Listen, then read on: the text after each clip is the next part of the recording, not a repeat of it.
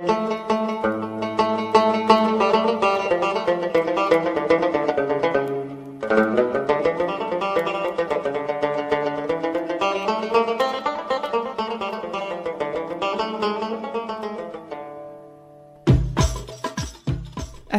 أنا مرام وهذا بودكاست شاي حبق هذا البودكاست راح يكون عبارة عن رحلة للحياة الطيبة. راح أشارككم فيه محطات ممكن تخلي حياتكم أفضل. في حلقة اليوم راح أتكلم عن موضوع الكتابة. كيف ممكن الكتابة تكون أداة لتغيير وتحسين جودة حياتنا؟ ولكن في البداية خليني أشارككم قصتي مع الكتابة وكيف فعلا بدأت هذا الموضوع. في البداية طبعا كان عندي اعتقاد أن الكتابة والتدوين اليومي وتدوين اليوميات هو فقط يخص المشاهير آه، أو السياسيين أو الأدباء. بحكم أنه الشخصيات والأحداث اللي هم يقوموا بتدوينها يوميا ممكن يكون هذا الشيء جزء من التوثيق للتاريخ. بحكم أنه كثير من الأحيان يتم الرجوع للكتابات والتدوينات اليومية عشان الناس تقدر تعرف آه، إيش صار في الماضي. آه، ولكن الكتابة آه، بدأت أقرأ عنها كأحد أهم الوسائل لتحقيق الأهداف. بمعنى كثير من المدربين كانوا يقولوا أنه إذا فعلا الإنسان حاب أنه يحقق أهدافه ضروري جدا أنه يكتبها. وهذه الطريقة هي اللي بدأت فيها فعلا الكتابة. فكانت عبارة عن عادة سنوية. كل بداية سنة تقريبا أحط لي لستة من الأهداف وفي نهاية السنة أرجع أراجعها. ولكن بدأت فعلا أني أدون بعض الأشياء اللي, اللي كانت تصير كنوع من التوثيق. بمعنى إنه لو لو مثلا مر يوم تعلمت درس معين أو مريت بتجربة معينة كنت حريصة جدا على تدوينها. وبعد كده ظهرت التطبيقات الإلكترونية وصار التدوين أسهل بحكم أنه صار ال ال الواحد يقدر يكتب أي شيء مجرد ما أنه يفتح جواله. وفعلا في, في هذه الفترة كنت جدا حريصة على تلخيص بعض الكتب اللي أقرأها أو مثلا ملخص لبعض الفيديوهات اللي كنت أشوفها. وأدمنت تطبيق اسمه Notes ولكن الكتابة بالورقة والقلم آه، بدأت فعلا عندي في في صيف 2018 وتحديدا لما سمعت تجربة نوف حكيم آه، في صفحات الصباح. آه، نوف حكيم هي ناشطة في ال social media وهي جدا مهتمة بموضوع التطوير الذاتي. وصفحات الصباح هي ذكرتها كأحد الوسائل اللي ساعدتها بشكل كبير على أنها تتعرف على ذاتها وعلى أنها فعلا تتواصل مع ذاتها بشكل أفضل. وأنا بالنسبة لي كنت جدا كان عندي فضول فعلا إني إني أبدأ هذا الموضوع وفعلا بدأت صفحات الصباح واللي لاحظته أنه صفحات الصباح آه، ساعدتني بشكل كبير على تصفية ذهني وساعدتني بشكل كبير على أني أفهم نفسي وساعدتني كمان أني أقدر أقرر بعض القرارات آه، بفترة فعلا كنت ألاحظ فيها تشويش كبير وعدم تركيز ولكن إيش هي فكرة صفحات الصباح؟ صفحات الصباح هي عبارة عن ثلاث صفحات آه الواحد يكتبها أول ما يصحى من الصباح وهدفها أنه كتابة أي شيء مو لازم هذه المعلومات تكون مرتبة أو منظمة.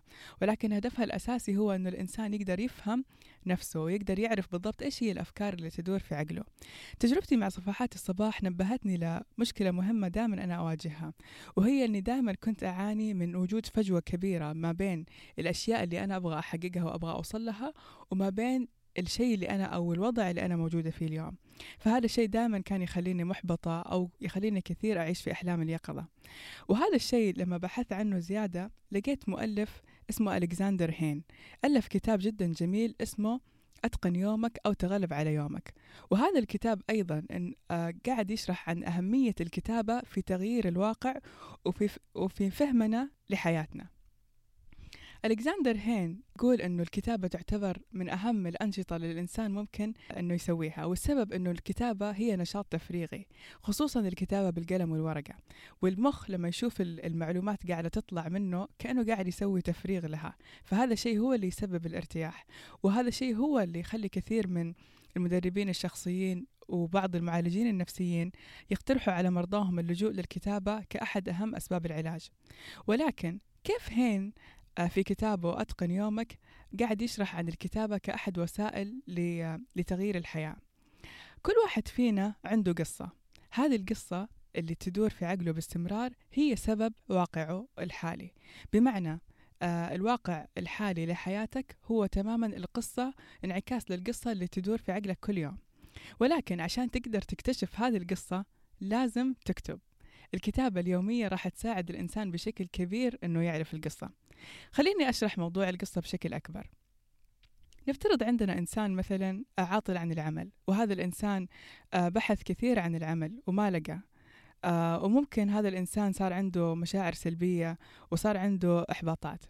لو جينا لعقل هذا الإنسان حنلاحظ أنه أكيد في قصة تقول جواه أنه الفرص قليلة لازم يكون عندي واسطة آه، أنا لازم أسافر من هنا عشان أقدر أحصل على وظيفة عمل. فكل هذه القناعات الداخلية هي أهم العناصر حقت القصة. وإذا ما قدر يغيرها هذا الإنسان ما راح يقدر يغير حياته وما راح يقدر يكتشفها إلا بالكتابة اليومية. فالكتابة اليومية راح تكون أحد أهم أسباب اكتشاف القصة القصة اللي بداخلك. ولكن طيب دحين إحنا عرفنا القصة كيف نقدر نغير القصة؟ هنا ألكسندر يقترح الخطوة الثانية وهي كتابة السيناريو. بمعنى أنه إنه نحط السيناريو الجديد. بعد ما إحنا تعرفنا على القصة القديمة جاء الوقت إنه نغيرها. كيف نغيرها؟ نحط سيناريو جديد. بمعنى لو أنا شخص ما عندي وظيفة أو عندي اعتقاد إنه الواسطة هي اللي حتجيب لي شغل أقدر أنا أغير هذا الاعتقاد بإني أقول لا ممكن ألاقي شغل أنا إنسان كفؤ وعندي مهارات معينة وأكيد راح ألاقي شركة أو مؤسسة تقدر توظفني بمهاراتي. تكرار هذه القصة الجديدة أو السيناريو الجديد هذا باستمرار راح ينعكس بشكل كبير على الواقع. ولكن الموضوع ما يوقف هنا. يعني إحنا في النهاية أكيد ما راح نكتب السيناريو ونوقف. لازم هذا السيناريو يطبق على أرض الواقع. وهنا يجي الاقتراح الثالث وهو اللي وصفه هين بأنه الكتابة اليومية أو المتابعة اليومية. وهي عبارة عن دفتر يومي. هذا الدفتر اليومي تكتب فيه مجموعة من الأسئلة. طبعا كل إنسان عنده أو في ناس مدربين كثير كان عندهم يعني آه، طرق مختلفة. اللي يقترحه هين طبعا هو أنك تسأل نفسك ثلاث أسئلة أساسية. كيف؟ الأسئلة الأساسية هي الأسئلة التالية. أولا تسأل نفسك أنت مين وإيش هي رسالتك في الحياة. تسأل نفسك أنه كيف تتخيل حياتك بعد سنتين.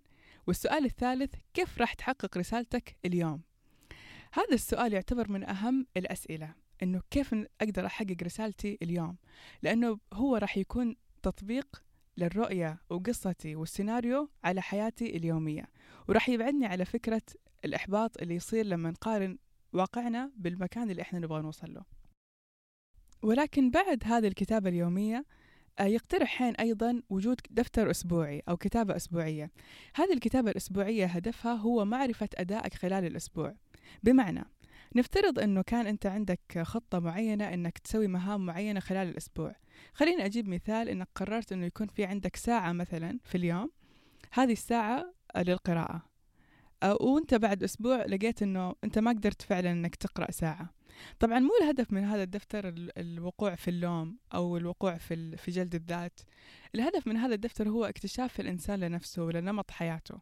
لأنه في النهاية لازم نعرف أنه كل العادات اللي حتوصلنا للنجاح والأشياء اللي حتوصلنا للنجاح لازم تكون شيء إحنا نقدر عليه وضمن استطاعتنا. فعدم قدرتنا على عمل شيء باستمرار هذا إشارة يمكن أنه مو الشيء المناسب أو يمكن مش الوقت المناسب. فدفتر المتابعة الأسبوعية يعتبر هو وسيلة عشان الإنسان يقدر آه، يحافظ على مسألة التطور المستمر. فعشان ألخص الموضوع كيف الكتابة تقدر تغير حياتنا لخصتها بأربع خطوات. أولا الاكتشاف. وهذا الشيء راح يكون عن طريق صفحات الصباح أو الكتابة اليومية اللي تخلينا نكتشف القصة. ثاني شيء عن طريق التغيير. التغيير اللي حيكون عن طريق السيناريو. السيناريو اللي راح نغيره كل يوم بالكتابة بتخيل واقعنا الجديد. رابعا المتابعة. المتابعة راح تكون بالدفتر اليومي اللي راح نكتب فيه الثلاث أسئلة بالإضافة لأهم المهام اليومية اللي حتوصلنا لرؤيتنا لحياتنا. وأخيرا التقييم واللي راح يكون الدفتر الأسبوعي اللي من خلاله راح نقدر نشوف أدائنا خلال الأسبوع وراح نقدر نشوف إيش المهام اللي راح تضيف لنا قيمة وإيش المهام اللي نقدر نتخلى عنها. أتمنى تكون حلقة اليوم سبب أنها تخليكم ترجعوا للكتابة وتساعدكم في تغيير حياتكم. وشكرا لكم.